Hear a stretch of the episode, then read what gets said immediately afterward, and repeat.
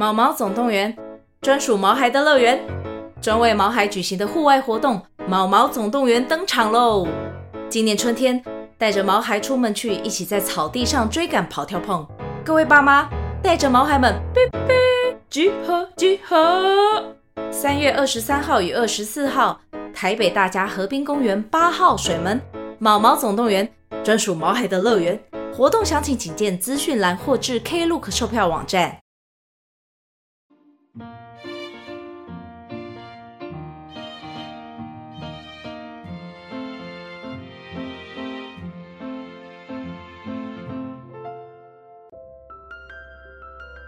欢迎来到 CaFi 的小小世界，让我们用小小的时间一起听小小的故事，用小小的思考认识小小的世界。今天我们要来说一个关于金鱼点点的甲虫的故事。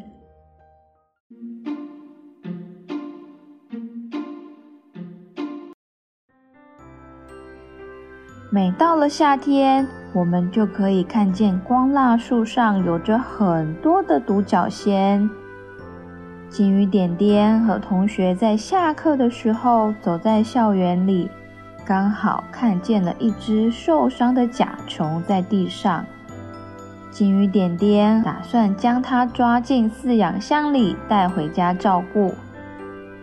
当点点将甲虫带回家，放在书桌上，仔细地观察，将树叶、土壤放进去，以及切小块的水果当做食物分享给甲虫。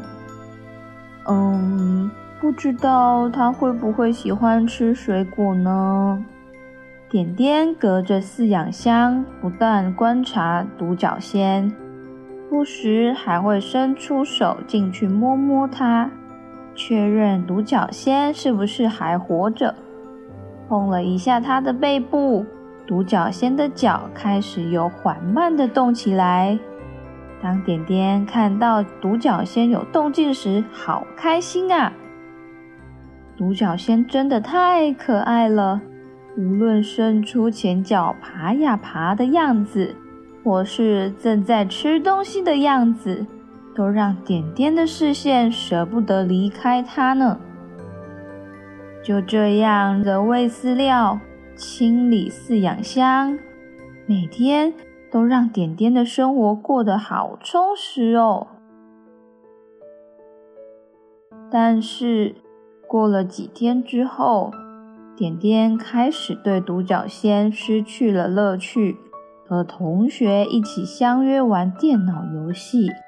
玩到吃饭时间才回家，原本应该要照顾独角仙的责任，一瞬间都觉得无所谓了。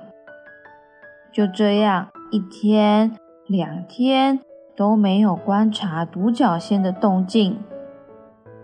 等到点点在第三天时，才想起了已经好多天没有注意独角仙了。放学后，赶紧到饲养箱旁边观察，嘴里还说着：“独角仙，对不起，这几天都没有好好的照顾你。”边说边轻拍着独角仙，但是它一动也不动的四脚朝天。点点觉得很奇怪，又再拍拍它的脚，一样都没有反应。于是，轻轻地将它抓到了掌心上，说：“喂，独角仙，你动一动啊，醒醒啊！”不管点点试了什么方法，都没有让独角仙醒来。原来是因为独角仙死掉了。点点很难过的跟妈妈说明这件事，妈妈也安慰点点的说。我们可以一起上网找资料，或是到图书馆翻翻相关的书籍，找找是什么原因呢？当查阅资料后，才知道，原来独角仙的一生几乎都是在土里成长。当它转为成虫的时候，才会破土而出，到光蜡树上。到了树上，会啃食树皮，喂饱自己的肚子，最后交配而死亡。因此，独角仙在树上的日子大概只有一个月之久。当点点知道独角仙一生如此的短暂时，他好后悔没有好好的关心他。妈妈同时也告诉点点，当我们要饲养动物或昆虫时，应该要提前了解饲养方式以及完全的责任心，不能只是一时的好奇才饲养。小动物的生命也是很需要被我们尊重和爱护的哦。